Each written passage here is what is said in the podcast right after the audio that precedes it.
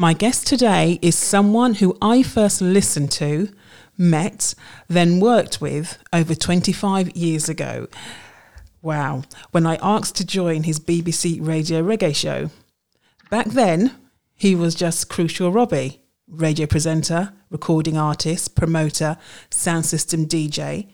But jump forward to the present day, and a new generation will now see Robbie Lyle wearing many creative hats, such as YouTube presenter, ITV documentary maker, co founder of Arsenal Fan TV. And if that wasn't enough, his Don Robbie YouTube channel has amassed a staggering 105,000 subscribers and still counting. He is also, more importantly, I think, a family man. And today we are hoping his three reggae music choices will bring us back to where this all began.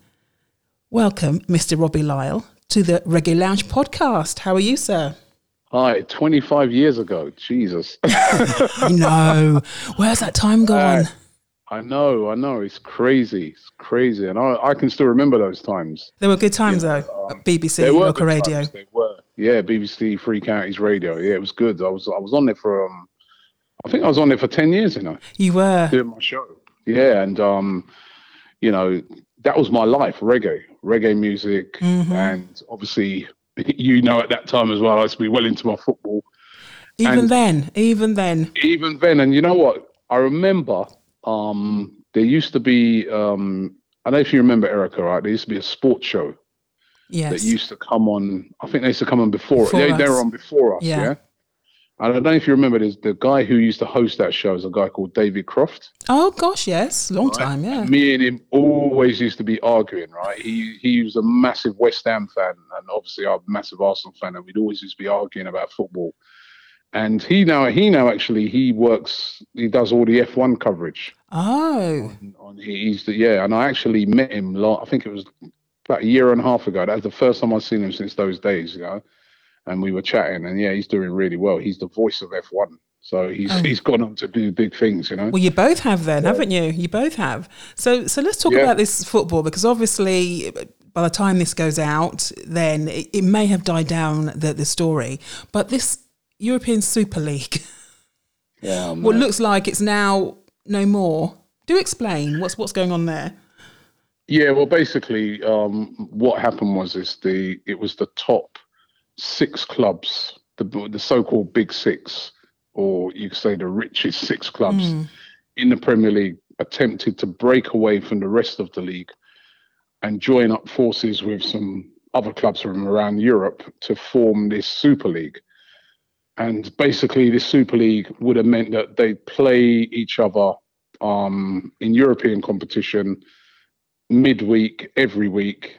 And as I said, you know, normally to get into those positions, you have to earn it. You have to like, you, you know, in the, in the current format, you have to come in the top four of your division. But with this, you wouldn't have to earn it. You just literally bought your way into it.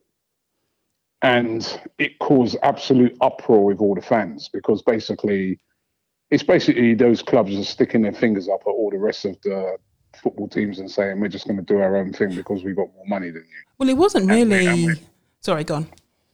Yeah, and we're going to get together and we're going to play each other, and we're going to maximise the amount of money we can make, and you know, and uh, yeah, fingers up to the rest of you. You lot get on with it over there, and we'll make all the money over here. And the fans went absolutely ballistic about it. And you know, um, what I thought was really brilliant is that it was the fans that you know, by protesting and, you know, showing their displeasure, you know, managed to get it changed. You know, I mean, the footballers went against it, the MPs and um, politicians started to rail against it, and uh, they had to abandon it after a couple of days. So it was a real victory for football fans and people that are sensible.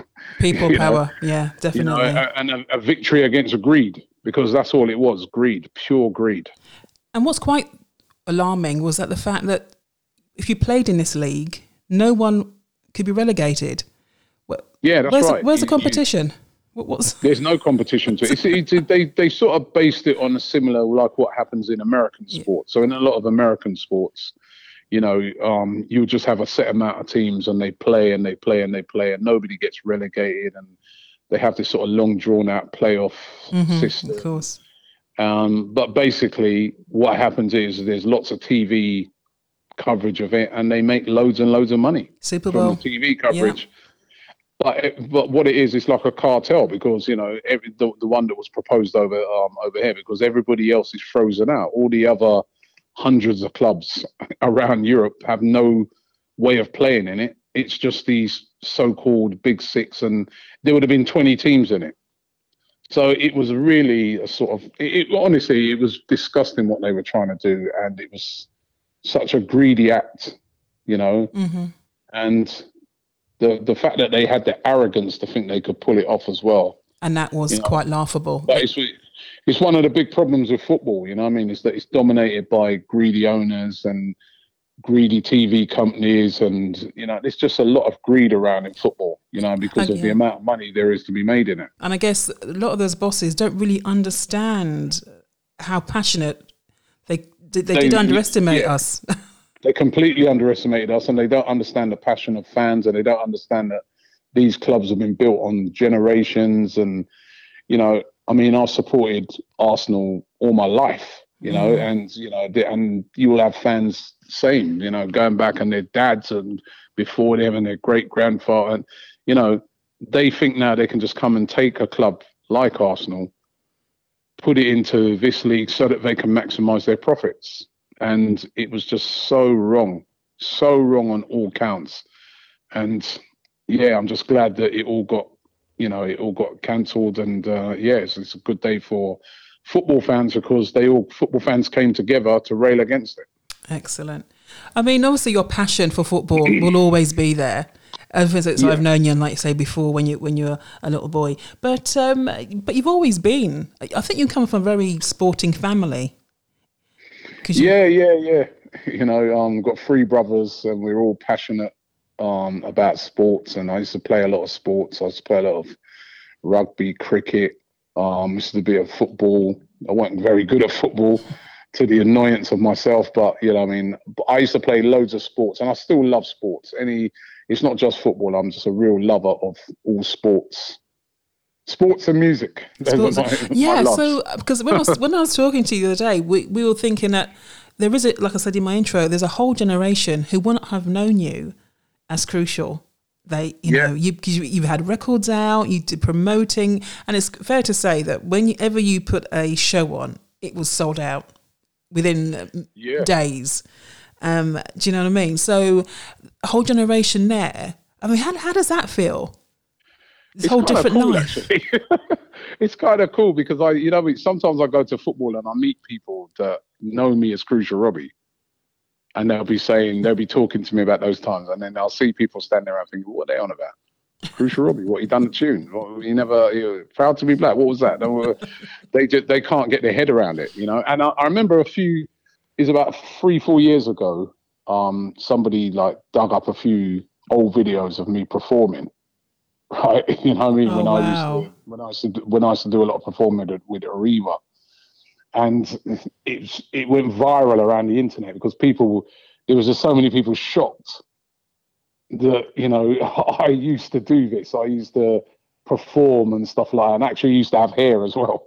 you know, That was a long time ago. and, yeah, and it was it just was it went everywhere, and there were people saying to me, eh, "Did you really? Is that you?" And then there was other people who knew me from back then and going, "What's up with these people, Robbie? Man, they don't know you, man. They don't know that back in the day, what you just described, how much you did a radio show." You did promotions, big promotions. You did, you know, um, Sound all these- systems, yeah. You know, you did sound system. You used to tour around, you know, performing. But- So but it is cool. It is kind of cool that you know. Once I used to do that, and now I'm kind of doing something completely different. You Well, know. yeah, but But I know, feel that I, I always look on it and I feel that those days really set me in good stead for what I do now as well. well, exactly. It's kind of Um, the, the the the blueprint, isn't it, of what you of what you're doing now? I mean, have you ever? Did you ever have a nine to five? Yeah. Oh, yeah. Oh, yeah. Yeah. Because Yeah. even when I was doing the music, um, even when I was doing the music, at first I had a nine to five. Then it blew up. Then I um started to just I started right, I'm going to concentrate on the music full time. What career was it? Them- What, what were you doing? I think when I first started, when I first started working, I sort of worked as um like a clerical officer. It Yeah. was called, called at the time. I worked for the DHSS at the time. It was Yeah. called. Mhm. So I remember I used to work in in Ladbroke Grove. Okay. It yeah, Nice. that, and it weren't nice then days. it's, it's nicer now.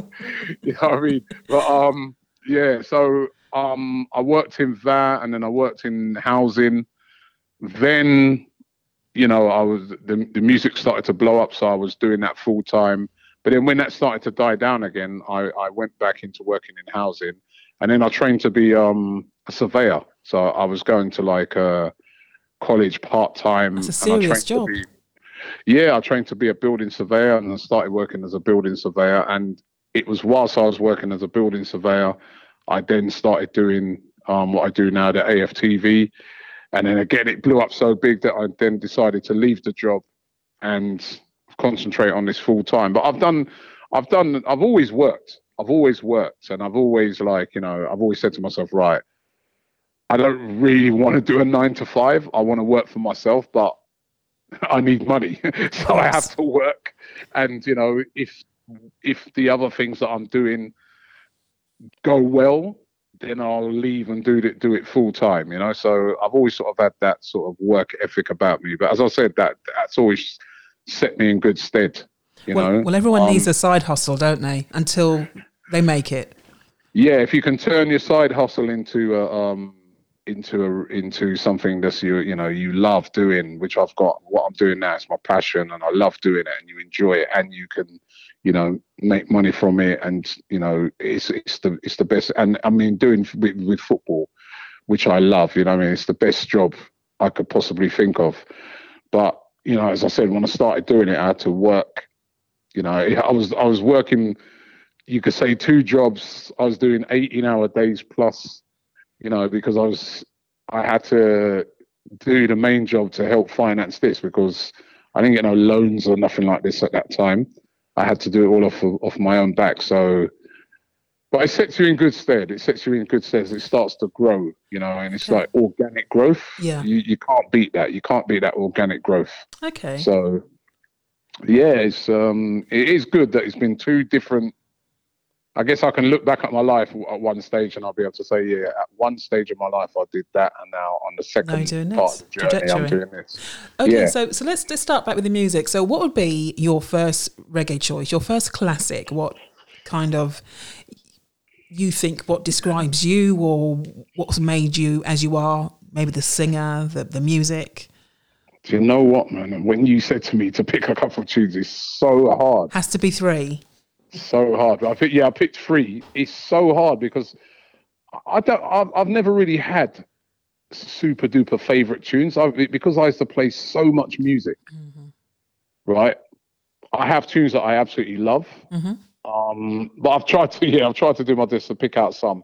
I thought I'd pick out a Studio One tune at first, right? Because that's my favorite music. Anything Studio One to this day, to this day, you'll see me driving in my car. I've, I, I love Studio One music, man. I just love that one drop. I love the bass. Mm. I sometimes I listen to Studio One, and I imagine. I say if I could go back in a time tunnel, I would like to be teleported back to a studio in Jamaica, Studio One in Jamaica, where they're making some of these tunes. Because when when they used to make tunes, um, Studio One, which was even way before when I was um, you know, um, doing my reggae music. That music wasn't. There was no drum machines or anything like that. All the music was played live in the studio. Yeah. So even sometimes you listen to Studio One tunes.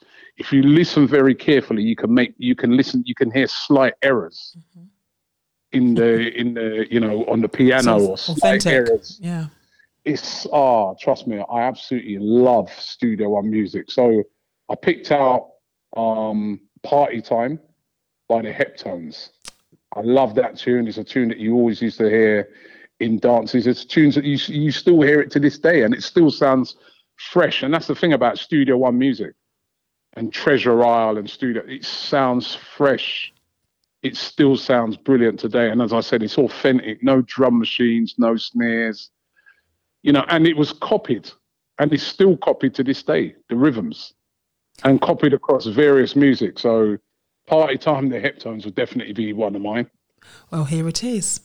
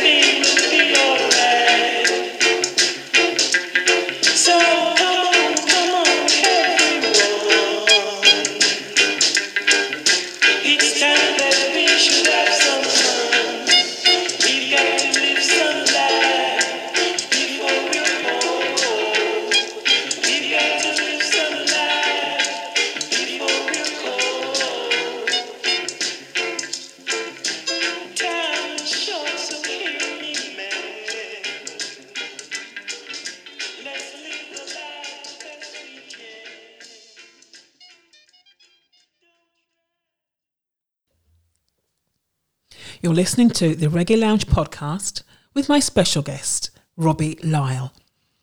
Now, of course, Studio One, which you know that just takes you back. Was it your was it your mum or your dad? Who, who who was the one who influenced your musical taste? I think it, it weren't my mum and my dad. No, even though I used to hear um, like my dad used to play music. You, you know, back in the day used to have them old gram, they used to call it. Mm, of course. And I used to hear him playing his tunes, especially on a Sunday. Um, but I wasn't really into his tunes, to be honest. And then my mum was more church woman. So, you know, certain tunes that I played, she'd be like, "Oh, what that? I want, what Mickey them bad language and you know, so, right. So, I think more my brother because um my brother, you know, was he, he had he started the sound system um, and Sovereign, and then like it was from him. He was always playing music, and and then I really got into it, and then I just used to. It was my passion. I used to go record shop every week. I mean, these sort of things are things now that just don't happen. You know, I mean, people, mm. you know, everything's online now, and you just download it. And but in those days, you used to have to go to the record shop. Oh gosh, yes. You, yeah, yeah. And I, I, I, used to go to a record shop. In, there used to be a, a, shop called Dub Vendor in Ladbroke Grove. I remember oh, that was like, oh, of course. Yeah, that was my main shop that I'd go to. And you literally, you went in there, and you'd stand up behind the counter, right? Yeah. And Dub Vendor got all the fresh tunes straight out of Jamaica, mm-hmm. right? Tunes that just came out in Jamaica, as it came out in Jamaica, they had it as well immediately, right? and you just stand up in there and they just play tunes, right? And as you hear a tune that you like, you just put your hand up and say, "Yeah, man, that one, that one, one," and they just throw it to you. I miss those days, man. I miss uh, those yeah, days. I, th- I, think, and you know, that's where you developed an ear for music. Yes, because you just listen to tunes. You know, I mean, you just be listening to listen to tunes, right? And sometimes, like the guy behind the counter would say, I remember there's a guy called Reds. He used to work behind there, mm. right? And he'd be like, "Yeah, we have a new tune, you know, this one. I check this out." And he just and that's where a lot of sound systems used to go and buy their music because they'd have all the fresh tunes.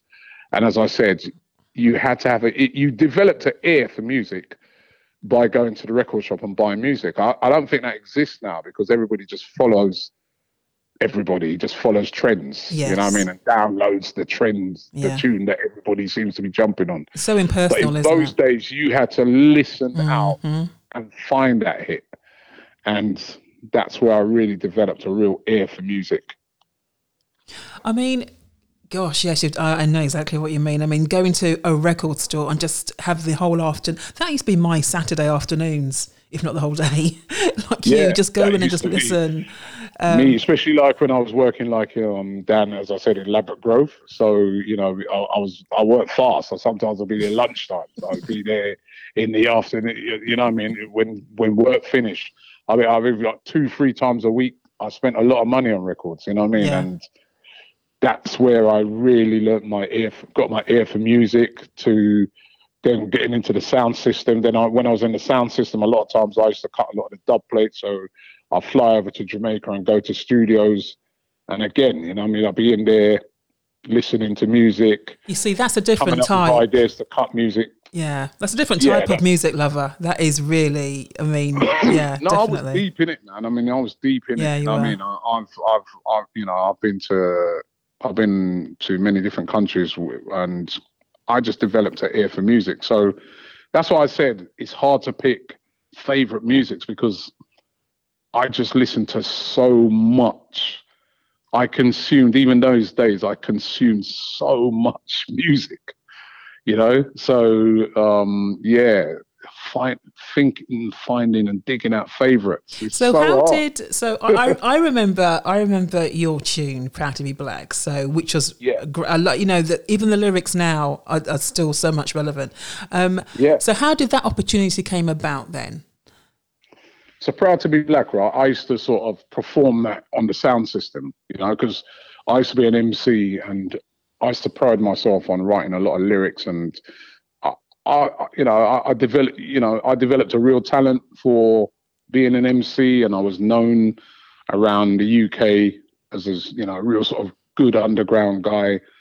And then I started to do a couple of recordings and I'd written these lyrics called Proud to be Black and you know i it was quite passionate to me at the time because i was just like you know what we sometimes we're not proud we, it's, it's like we're not proud of our color you know i mean? We, we we we it's almost like uh, i was thinking to myself we you know we've been brainwashed into thinking sometimes especially in those times that black is a problem.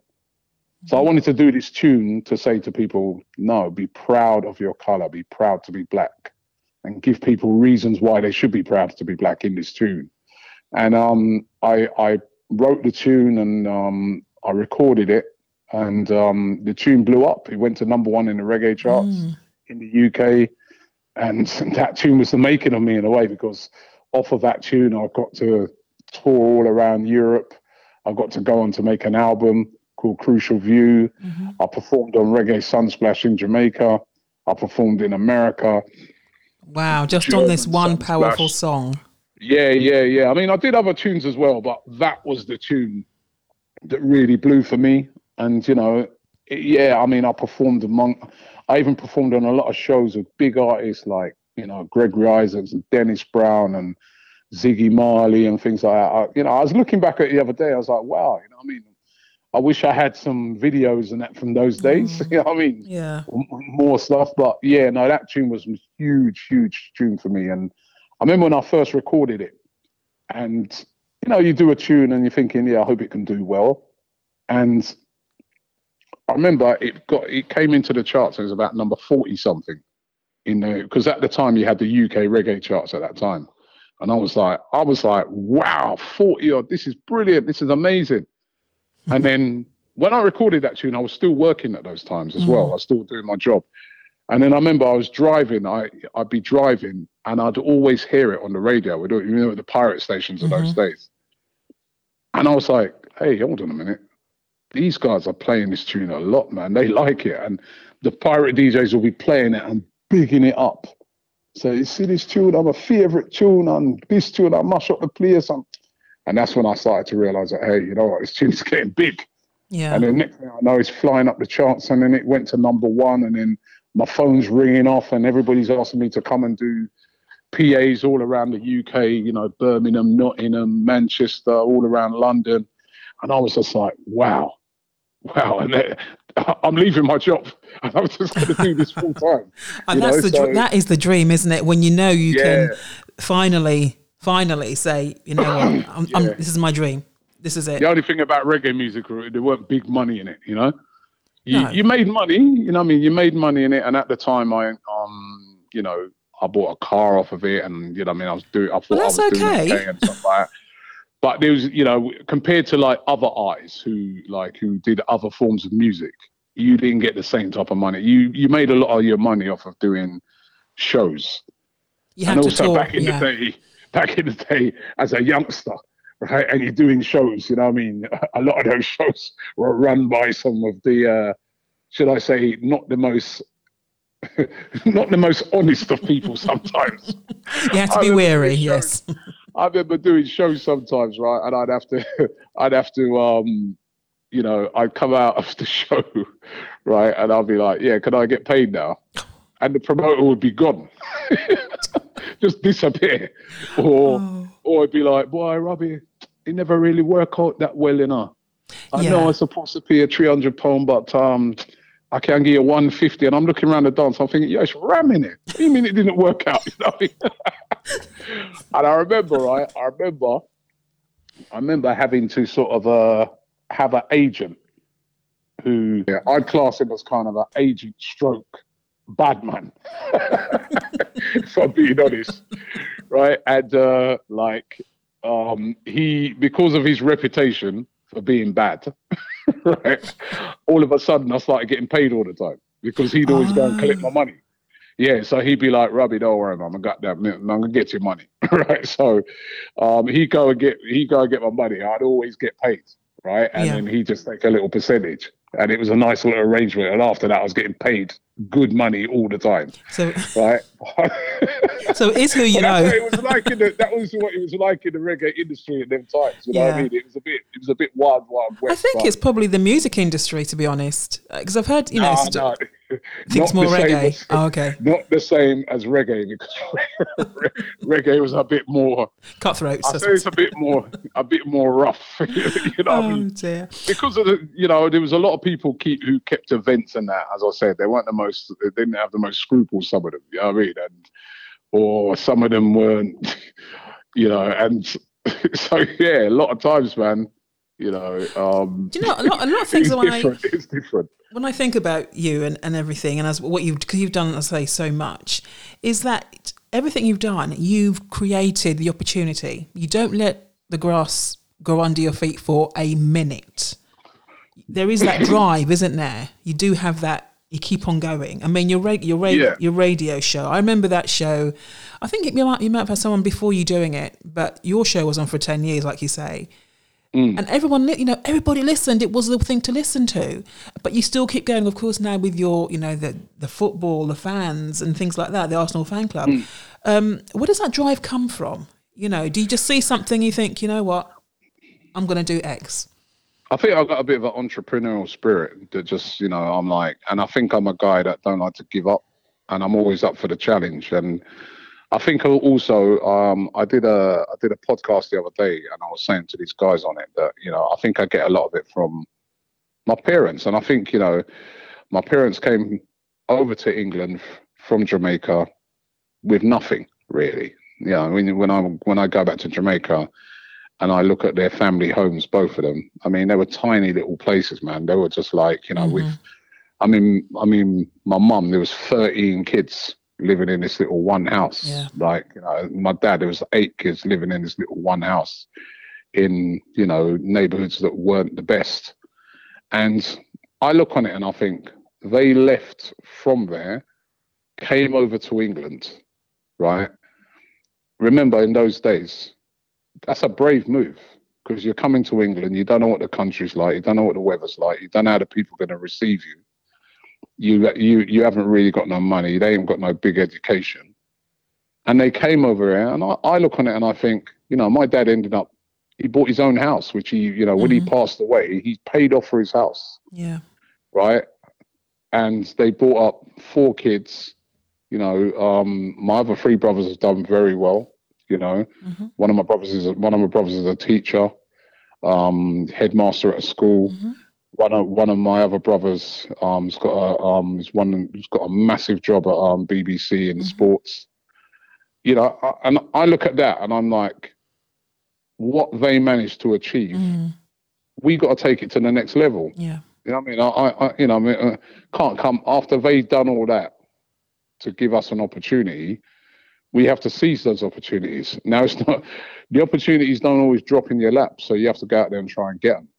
So I've kind of got that attitude, like you know, I've got that entrepreneurial spirit. They weren't really entrepreneurs; they worked for people, but I've got that sort of spirit inside of me that, like, yo, I, I've, I work for people, but I'd like to do. I think I can do it better myself sometimes. Mhm. So, yeah, that's where it's come from with me. That's where, you know, it, and I'm a person, I'm not really, I think with me, I'm not scared to try something. Yeah. I'm not scared to give it a try. And I don't listen to naysayers around me who say to you, oh boy, you can't do that. It no, I work. It no, got-" because you get a lot of people like that who be around you. Sometimes they're even your friends Yeah. and they're not tell- and they're not telling you that to be horrible. They think they're telling you that to be because they're your friend. They think they're looking out for your best interest. Yeah. But sometimes they're killing your dream. Exactly. Because they're not willing to do it. And that's, Yeah, and you, you've got to do it for yourself to find out whether you like it or not, whether you can do it or not. I mean, when I first started doing the AFTV thing, loads of people told me, Robbie, that ain't gonna work. oh, ain't gonna work. And I was Wow. like, you know what? I'm like, boy, I, I feel it will work, and I'm gonna give it a go. And if it don't work, then so I'm be it. confident enough to know that you know I'm I can work I can do a full time job. So Yeah. you know You have to take the leap So- sometimes. you have to take you have to take the leap of faith. You have to risk. You've got to run that little risk sometime. So and I, I was always willing to do that. So So, what's your second choice of the evening? second choice, I'm going to go for a dancehall tune. Okay. That was just a big tune, right? Uh, and to this day, it's still a tune that I hear get played loads and loads of times. And this tune, basically, every time it used to play in a dance, it the dance was just like it stopped the dance. If it was we used to say back in the day, right? And that's "Ring the Alarm" Oh. by Tenor Saw. Yes. "Ring the Alarm" by Tenor Saw. Love it. And you still play it now? Still, pl- of course, of course, man. Tenor Saw ring the Stalag alarm.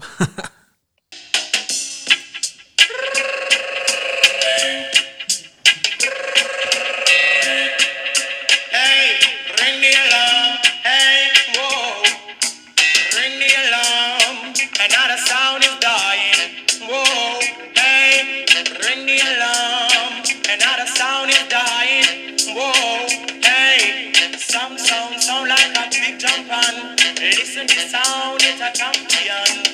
Run the dance in any session. Rock up the woman and rock up the man. Ring the alarm. Another sound is dying. Whoa, hey, ring the alarm. Another sound is dying. Whoa, hey, T-Tato, we beat them all in a row. Donkey want water, but you hold him Joe. T-Tato, we beat them all in a row. The cost want water, but hold him Joe. Ring the alarm. Another sound is dying. Whoa, hey, ring the alarm. Another sound is dying. Whoa, hey, four big sound in a one big lawn. The dance sound I play, the other three keep calm. Big sound in a one big lawn. The boom sound I play, the other three keep calm. Ring the alarm. Another sound is dying. Whoa, hey, remember this sound? It's a talk of the town.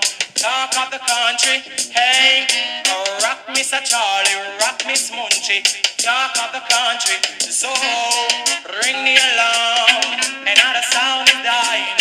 I know, I know, ring the alarm,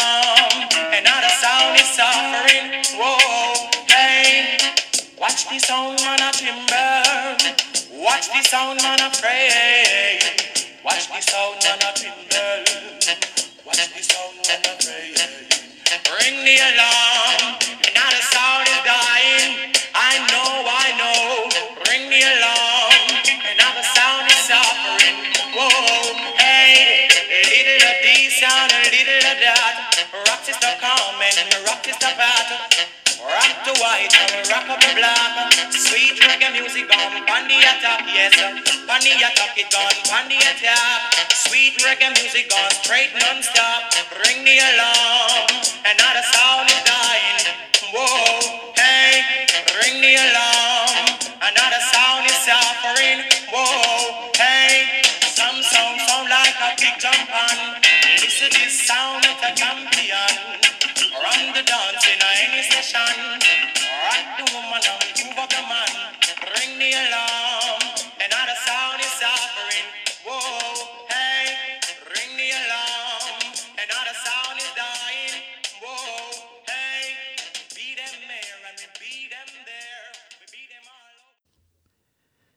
You're listening to the Reggae Lounge podcast with my special guest, Robbie Lyle. So, Robbie, you know you're a family man, and we talked about obviously your your past your past jobs. Um, what did your family say? Because you're bringing up a, a, young family. So, what did they say, or your wife said when you you know I'm going to do X now? Wa- wa- Was she supportive? Were your parents supportive? My pa- I always remember my parents, man. They're like, "Go do our job." You always Yeah. to do these. You always have to. Because that's what my- Caribbean my parents do, don't they? They do. Yeah, my mum used to say, "You always I try and do these little thing here and this and that and do it right." But I, I guess they weren't super encouraging. But again, as I said, they were trying to. They thought they were looking out for my best interest, right? So they'd be like, you know, get a stable job, do that job, um, because they think they're looking out for your stable interests. For, for, they're looking out for your interests, and they're looking for stability in your life. But when you sort of got that sort of entrepreneurial spirit, you have to come out of your comfort zone. And that means discomfort, right? So, um, yeah, a lot of times my parents, you know, my parents weren't always down with um, me trying all these various things. But then after a while, they just, I think they clocked that that's just in me Yeah. and they clocked that you know that I'd still work and still be doing these things as well. I, um, so they they were supportive, and yeah, you know, I mean, I've I've I've just always been that way, and like with my kids now, Yeah, because how old are I they think- now? Gosh. um, I've got a daughter. Uh, I've got a daughter who's um 20 at uni, but then I other another daughter who's um um 13, and uh, a son who's uh 11, about to turn 12. Yeah. Oh. And they, they all, I think they all like what I do. They all like what I do. They all, you know, especially like now, you know, it's YouTube and kids love YouTube. Every kid wants to be a YouTuber, yeah. right? So they, I think they look on it like I'm a bit of a cool dad. You know what I mean? Because I, you know, I'm on YouTube and I've got this. You'd be you a know, real I'm cool dad.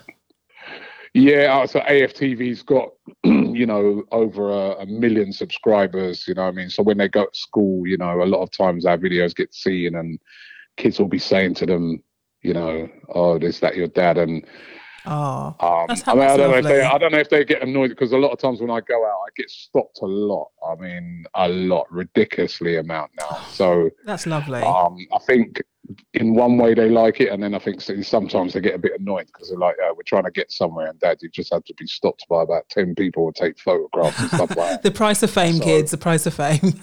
You know, but I think um, the most important thing for me is them looking and seeing my work ethic, yeah. Um, and I hope that rubs off on them. You know, that they see, you know, because I I am a sort of uh, I am a bit of a workaholic. I will I will put the hours in to achieve what I'm trying to achieve. So I think they see that work ethic and they enjoy that. Well, I don't know if they enjoy that. Enjoy do- the you know, spoils. they, but they, I think they, I think that's going to rub off on them. They're going to see that, and hopefully, when they get to those stages, they'll have the same sort of same sort of work ethic.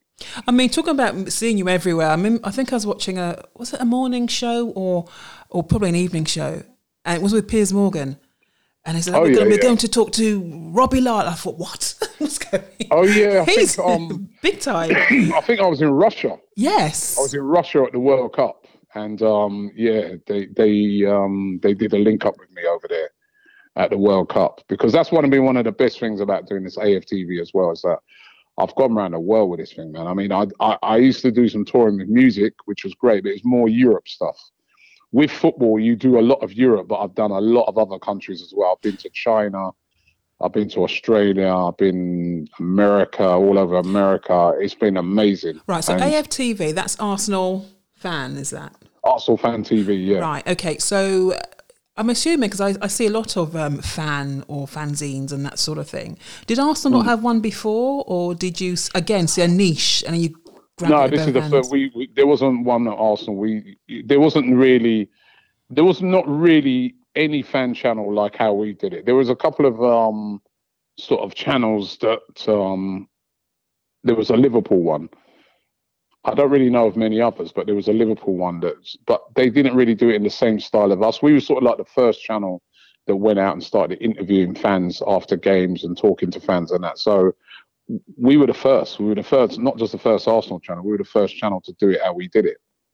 Um, since then, there's been there's quite a few now that have you know come after us. Um, but we were the first. We were the first to do it. So when when when I started it, you know, nobody hadn't done this yet. This, is Yeah. this is something brand new. Actually, you know? I've- got a quote from you right here, actually, from your site. And you said, when asked why did you create it, and you said, we've all had enough of these so called pundits. Most of them aren't even at the games.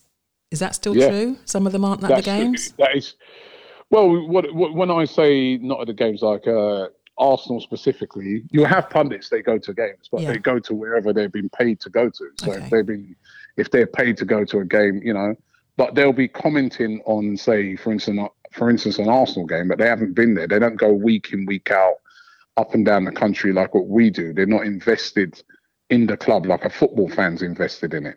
Mm-hmm. And you know, so I was like, I want to speak to the people that are invested in it, are there every single week. I want to speak to those people. I want to hear from those people because those are the those are the real true opinions. Those guys, those fans, they know their club inside out. So that was the whole aim of when I set my thing up. But also, you've got, if I remember rightly, haven't you had Thierry Henry? You mean the actual players have been on your website, haven't they? They've been on your Yeah, show. yeah, I've interviewed um I've interviewed Thierry Henry and uh, you know it was fantastic when I met him because you know he's my all-time footballing hero. Yeah. I walked into a room to interview him. Um, it was just a last-minute interview as well. He didn't even know that I was going to be interviewing him. And when I walked in, he knew who I was. called me Oh. by my name and said to me that he enjoys what I do. That, I- that was amazing. Oh, wow. I've uh, Ian Wright, another one of my heroes. You know what I mean? I've become very friendly with. You know what I mean? I've interviewed him many a times.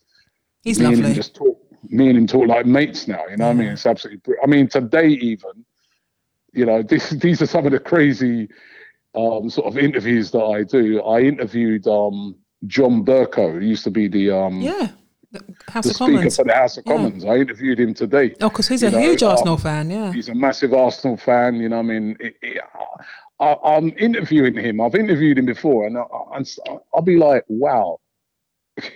I would never have thought that I'd be speaking to, you know, this MP, guy yeah. was the Speaker of the House of Commons, one of the most recognisable yeah. people in government and in politics, yeah. right? And he knows me, and he he loves what I do. I do, and you know, we share a common interest. And he's like, he's such a cool guy. You know what I mean? And Mm. so I've met a lot of people through this. It's it's amazing, man, and it's amazing how many people how many people know you know know me and how many people watch what I do and yeah, I, I, it never ceases to amaze me. It never Yeah, ceases to amaze me. because- you know I mean, it's, it's, Sorry, because I also um, we were also talking about the very beginning top of the show that you have made documentaries for ITV as well, and one of those Yep. being racism in football, which you Yep. know always re- say always rears its head. It doesn't go away.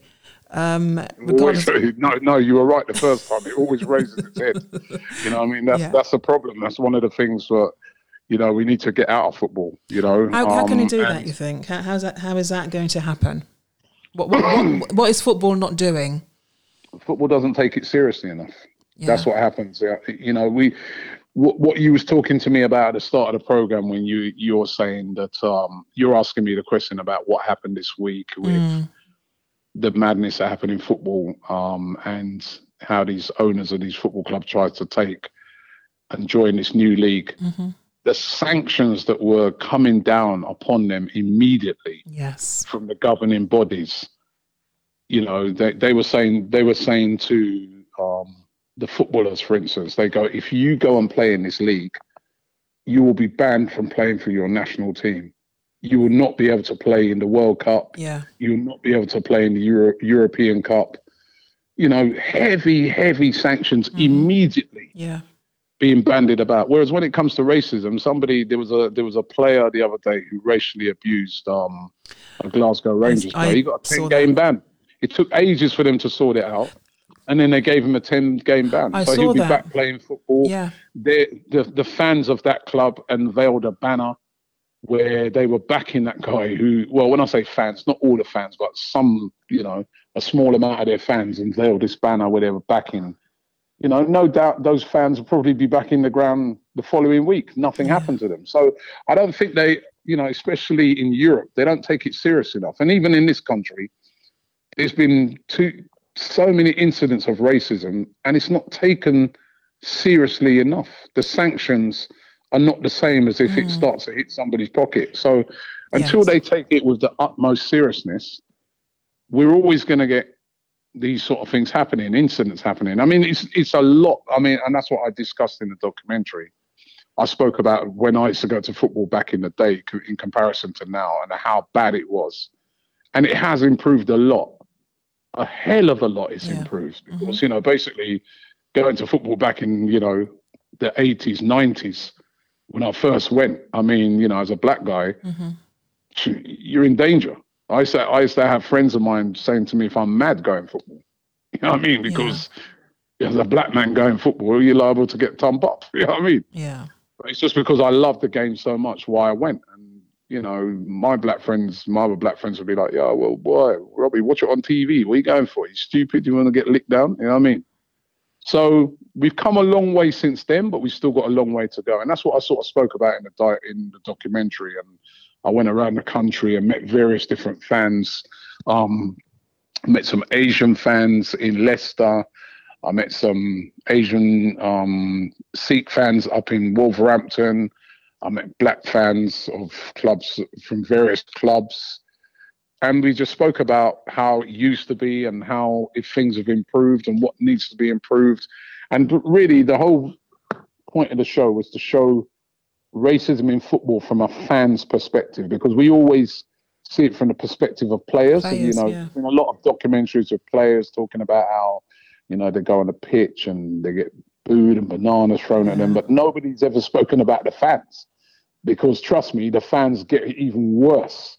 So Well, it is the scary, isn't point- it? If if there's if the majority of people there aren't don't look like you, and they start making noises, eh, what do you do? Because it's not like you can just sneak out. It's eh, Yeah, no, no, it's, it's, it's you know, and but you know, if you don't go for it, sometimes sometimes a lot of people don't understand it because maybe they, they, you know they're not black, so they don't understand the hurt and the harm that it causes. And, uh, and what I thought was great about this documentary is that it showed people in this documentary that to this day have been damaged by racism that they experience. You know, when they first used to go to football. It really brought it home. And it showed, you know, I had so many people saying to me after the documentary that, you know what, Robbie, we never realized the pain that some of this racism caused. I mean, we had a we had a black Chelsea fan on there and his account of when he first went to the football in the seventies with his with his dad and how his dad was spat at just because he was black gosh, even though he was supporting Chelsea and how his dad left at half time and and he's he, he he was in tears. that stayed with him. Yeah, You know? He was in tears. So it was a very moving documentary and it, I was really pleased with how it came out. Um really, really. It was a great documentary. And have you got more in the Oh, pipeline? did you watch it? Of Did you watch I it? Yeah, did. it was- of course. Yeah, no, it was, do you remember that Chelsea fan? I, mean, I do remember the Chelsea fan. I remember when he was filming that on the day, and even me, I'm like, I was Yeah. like, It wow, did, like, yeah. it really, really moved me. You know what I mean? and I'm it like, stayed with him, and it always will. It was. It was yeah, and that's harrowing. the thing. This is this is the thing, and I, um, I was glad that we really brought that across in the documentary. That you know, the, the you know, some people just brush off racism. Oh well, just yes, a few words. No, these things are very, very hurtful. Of, course, that of course they hurt. I mean, can you, I, I can't e- imagine. You know, even when you do go back in the day and you see people like John Barnes and have got banana skins being thrown at them or monkey noises, even Hmm. it, it's it, you know, and come forward all these years later, almost forty years later, it's still there, and we're it still shouldn't seeing, be. We're still seeing that, and in this day and age, we should not even. There should be nothing like that that No. exists. No. And even you know, recently now we're seeing the, the rise of the online abuse. Now that's that's the latest one where since we've had the lockdown, that's really you know people have seen that more and more. Yeah, who was the who's Yeah. the player who's actually come off come offline now? Uh, was it Thierry Henry? Who, there was a high. a Thierry high- Henry, Thierry It was Henry him, he's yeah. coming off like yeah, he Which said he is does. a I'm not going back online. Of course, it's a shame, yeah. You know, but he's right in a way. He says he's not going to because again, he's saying the social media companies don't take it seriously enough.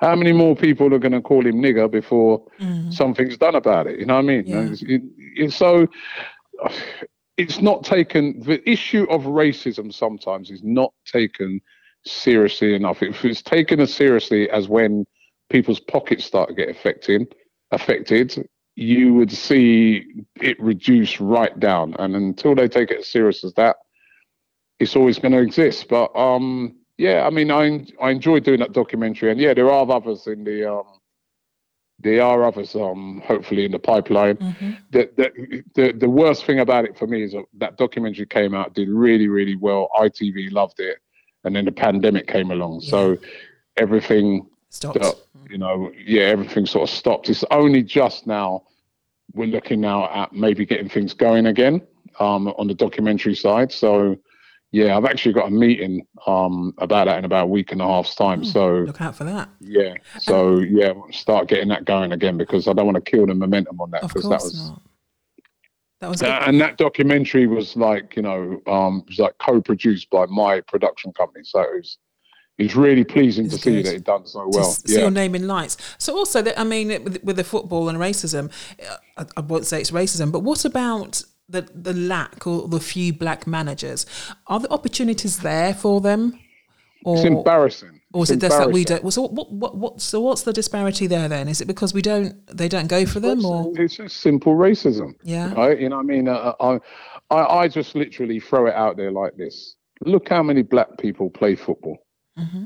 Right? When you look at teams, right? You'll see teams sometimes and like nine of the outfield players are black. Half of the team are black. And then how many black managers are there, not just in the Premier League, but across the four, five major leagues in football? I think there's about two or three. So I, I, I just sometimes put it out there to um, people who try to deny it's a problem and say, well, can you explain that to me then? If it's not, a, if there's no issue, why is that? They can never answer it because the truth of the matter is it's racism. The people who run these football clubs, the the board members and that, you know, there's hardly anybody of color on any of these boards. yeah So when they're making their selection, you know, they just overlook the black guys. Right. So, and then it has the knock on effect that, you know, you get guys now that are leaving football. I speak to a lot of players and I always ask them that question, a lot of black players. I said, hey, are you going to get into management? And a lot of them say to me, Robbie, ain't worth it. I better to go and invest, you know, I'm going to invest in some property or I'm going to do something different because what's the point? Every time you know, you go and you do your coaching badges and stuff like that, which costs a lot of money to do, and you, you know, and really, there's no hope of getting a job. So I may as well go and spend my time concentrating on That's something else. I remember watching the World Cup, um, 2018. Oh my, was it 2018? Oh my gosh, that time has flown. Yeah. And uh, watching the England team, how Yeah. what how not what 80 percent of those players were either mixed or black, and I thought, wow, it, it's really you know it's representing England, fantastic. But like you Yeah. say, the, But ma- how many the, black the managers to, in yeah. the Premier League? Yeah, yeah. The, how many yeah. black managers are in the Premier League? The answer is, I think there's one. Nuno Espirito Santo, um, Portuguese guys at um, Wolves. That's it. There are no more. He's the only one. Mm, that, that's How many how many black managers in the, in the championship? I think there's one. Darren Moore, I think, at Sheffield Wednesday. You know, it's it's, it's atrocious. It's atrocious. Right down the leagues, it's like that. So somebody please tell me why that is. But I know why that is because, as I said, these guys don't get a chance I don't get a chance. because the the guys that make the decisions, you know, they they're not going to take they they just you know there's some of them that are just out probably out just downright racist and think to themselves, oh, a black person can't lead. And then you've got others that are just like, because they've not really seen in the many black managers, they just don't feel they can take a chance. You know, and if you don't get a chance and if you don't get the opportunity, and then you'll find other things like a black manager does get a job, and if he doesn't do that great and he gets, say, sacked, that's it. It's like he's not the next 10, 20 black managers coming behind him. It shouldn't be like that. It's not like that for anybody else. Yeah. You know, people should be treated on merit, simple as that. You know, we shouldn't be discussing the color. You know what I mean? I mean, I, I I employ um, about nine people, I think nine or 10 people now. And I always get people commenting on the fact that, oh, Robbie, you've got such a um, diverse workforce. You've got black, you've got Asian, you've got white, you've got Jewish guy working for you, you've got women. And I've never, you know, until people started pointing it out, I didn't even You really realize. Think it. about I, I it. employ- Exactly. I just employ people on merit. Yeah. I don't care what color or what you do. If, you know, I mean, if you're Yeah. good enough, you're in. Exactly. If you're good enough, you're in. That's how it should work. So, honestly, it's it's embarrassing that we're even talking about these things in 2021. You know, it's not 1961. You know what I mean, or 51 or 31. We should be We doing shouldn't be. We shouldn't really be discuss. We should be doing way better. It makes But you, unfortunately, still it still exists. I- and you know that report, uh, the racism report, where there's no, you know, systemic racism, which you kind of think, That's a joke. come on, it's just, I mean, come on. that's a kick in the teeth, you know what I mean? Because we all see it every single day. We all see it. It's there. It's it's it's everywhere. You know what I mean? And it's got better, but we still got a lot of work to do. There's We've some still got a lot of work opportunity. to do on it. There is some opportunity, but like you say, it's it, sometimes not always, always clear cut, and and the people hire, like you say, aren't always people who look like us. You need Yeah. to have a mixed I mean- bag to recognise that we, pe- people do think differently. They do see things differently.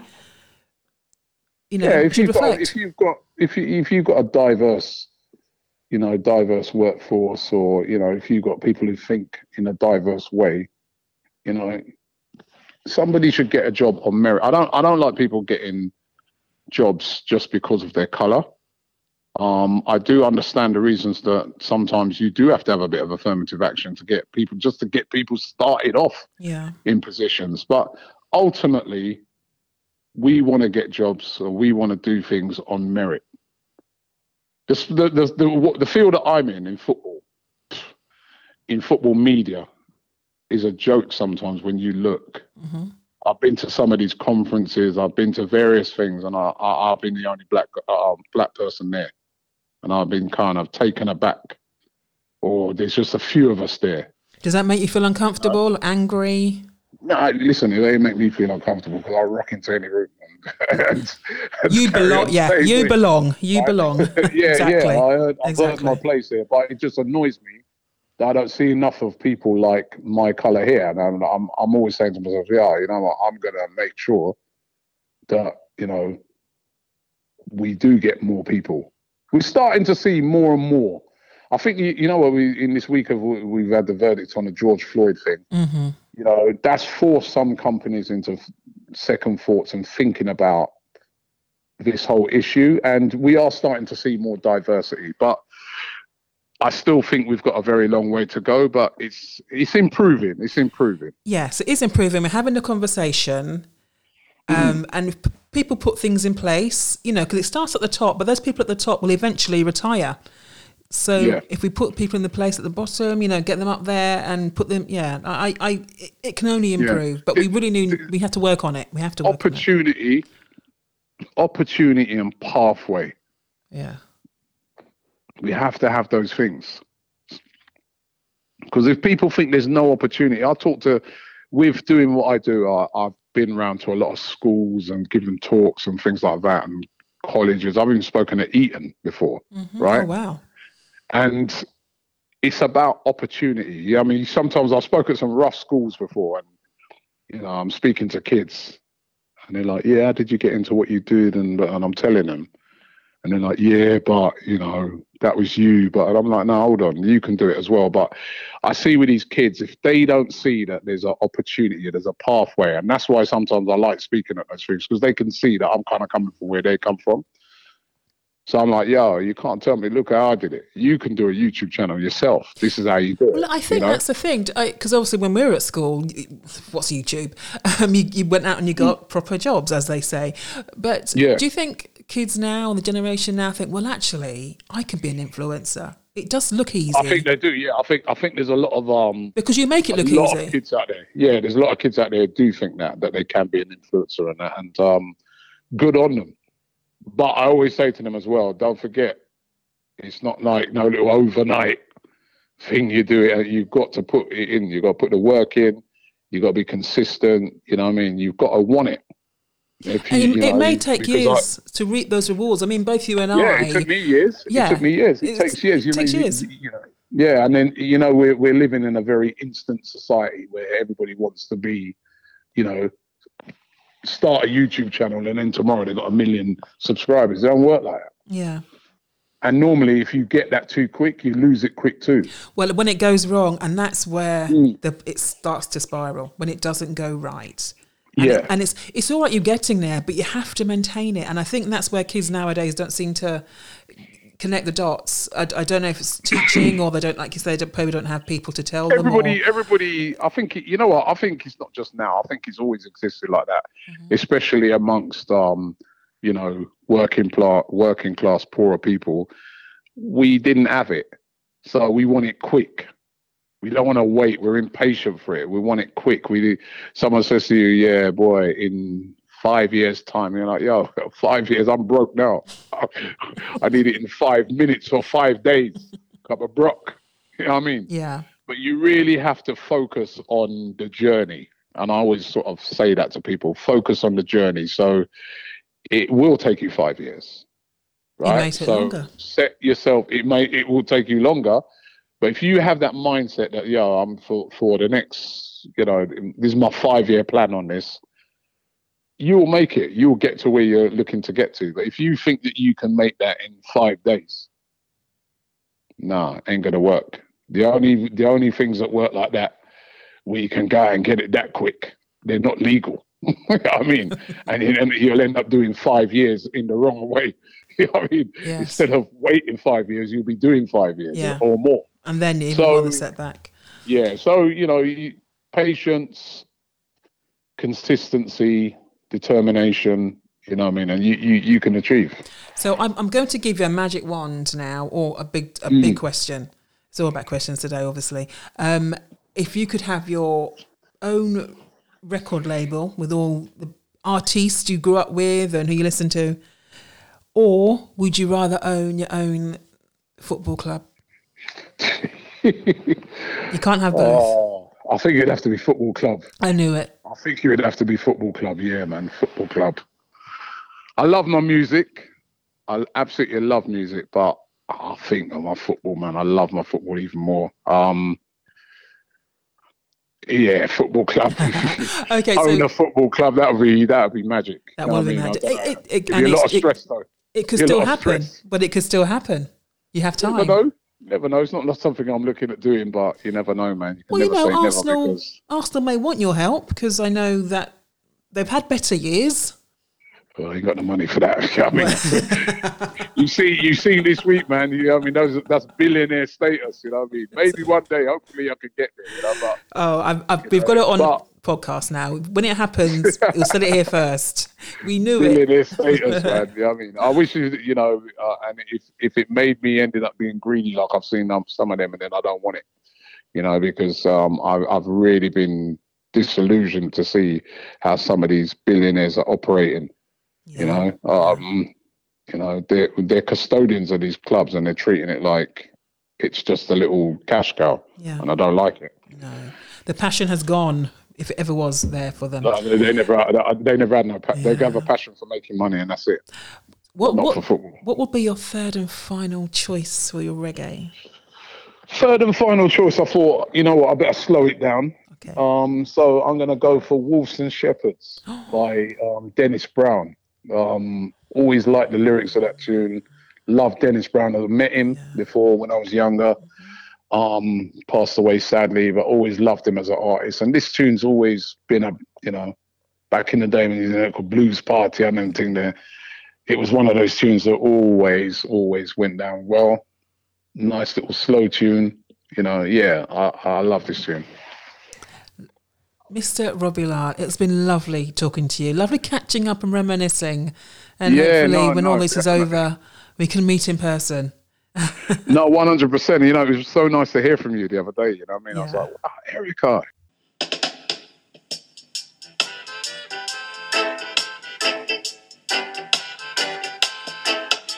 Come along, yeah, and I dig my song. Too much wagonist, too much antagonist. Wolves and leopards are trying to kill the sheep and the shepherd. Yes. Wolves and leopards are trying to kill the sheep and the shepherd. Yeah. Too much informers, too much steel bearers, too much informers, too much steel bearers. Time to separate the sheep from the wolves. We're at the crossroads, and this is the time of decision. Too much informers, too much steel bearers, too much informers, too much steel bearers, yeah.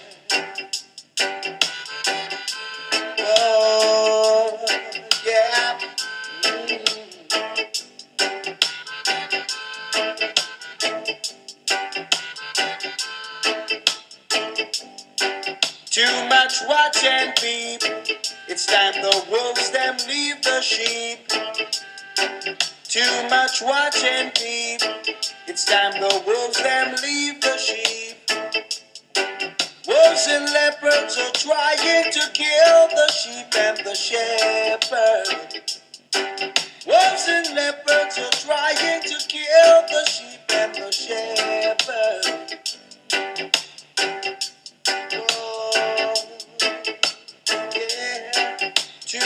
Too much informers, too much steel bearers. Wolves and leopards are trying to kill the sheep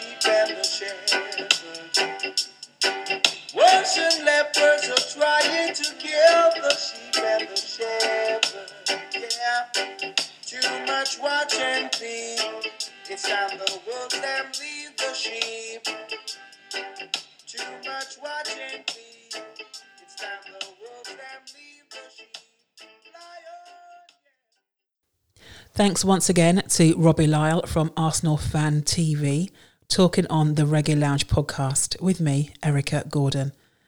Oh, it was so great to catch up.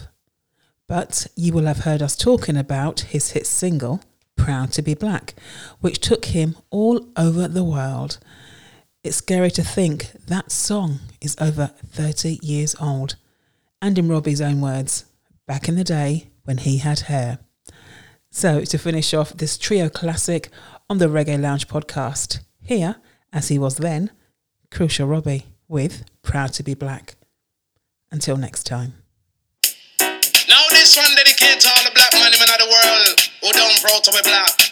Because black people in this world we should be proud to be black. And I'm gonna tell you why. Hey, hey. Anything me say, wanna say, proud to be black. Anything me say, wanna say, proud to be black. Anything me say, wanna say, proud to be black. Anything me say, wanna say, proud to be black. Because proud to be black, proud to be black, black, black, proud to be black, or be proud to be black. Follow me now, proud to be black, uh, proud to be black, black, black, proud to be black, or be proud to be black. Cause Marcus Garvey make me proud to be black, and Bob Marley make me proud to be black, and Nelson Mandela make me proud to be black, and Martin Luther King make me proud to be black. But you have some black people, them not proud to be black. When you ask them if them black, them will tell you say them brown. Them black race and culture, them try to disown. Some powder up their skin for make it look a town. Like me used to know this girl by the name of Joan. Whose mother and father came from back home. She was blacker than Frank Bruno's dressing gown. She had the curly and she lip long down. But one thing about the girl, she was a nice looker. One of the nicest girl me said in the area. Say one day, mommy say me go feed checker. Me say, hey darling, you really look super. Do you want to come to dance with me, the news reader? She said, no, thank you. I'm going out with Roger. And I only check guys who have white collar. Same night they went to pop club called Tropicana. Miss her, she and the boy with them call Rajara. And the door was two big bouncers. One looked like Big Daddy, the famous wrestler. Say Roger and Joan was about to enter. When they heard the words from the biggest bouncer, he said, You can come in, mate, but not that nigga. We don't want this, so they troublemakers. The next day the girl come fi cry on me shoulder. Me tell her, move and go away. You should have proud of your color because proud to be black, uh, proud to be black, black, black, proud to be black, or I be proud to be black. Follow me now, proud to be black, uh, proud to be black, black, black, proud to be black, or I be proud to be black. Cause Mike Tyson make me proud to be black, and Lloyd Honeyghan make me proud to be black. Muhammad Ali make me proud to be black, and John Bonzi make me proud to be black. But you have some black man with funny mentality, and them are the ones who are hold back we. Cause when me hear them, why me get angry? Cause certain things and say, ah, up your stupidity. If I white man own a rules, everybody same rich. A black man by the same one, them same teeth. If a white man have a shop, them talk how him cheap. Black shop with same price, them will ball how him cheap. A white man win of gold, they say he's an actor. If a black man win of gold, them same sell ganja. If a white man mug a girl, he no in a paper. But a black man do that, he dip on front cover. That's right. Proud to be black, we should be proud to be black, black. Proud to be black, we should be proud to be black. Follow me now. Proud to be black, uh, proud to be black, black, black. Proud to be black, we should be proud to be black. Because Jesse Jackson make me proud to be black, and Whitney Houston make me proud to be black.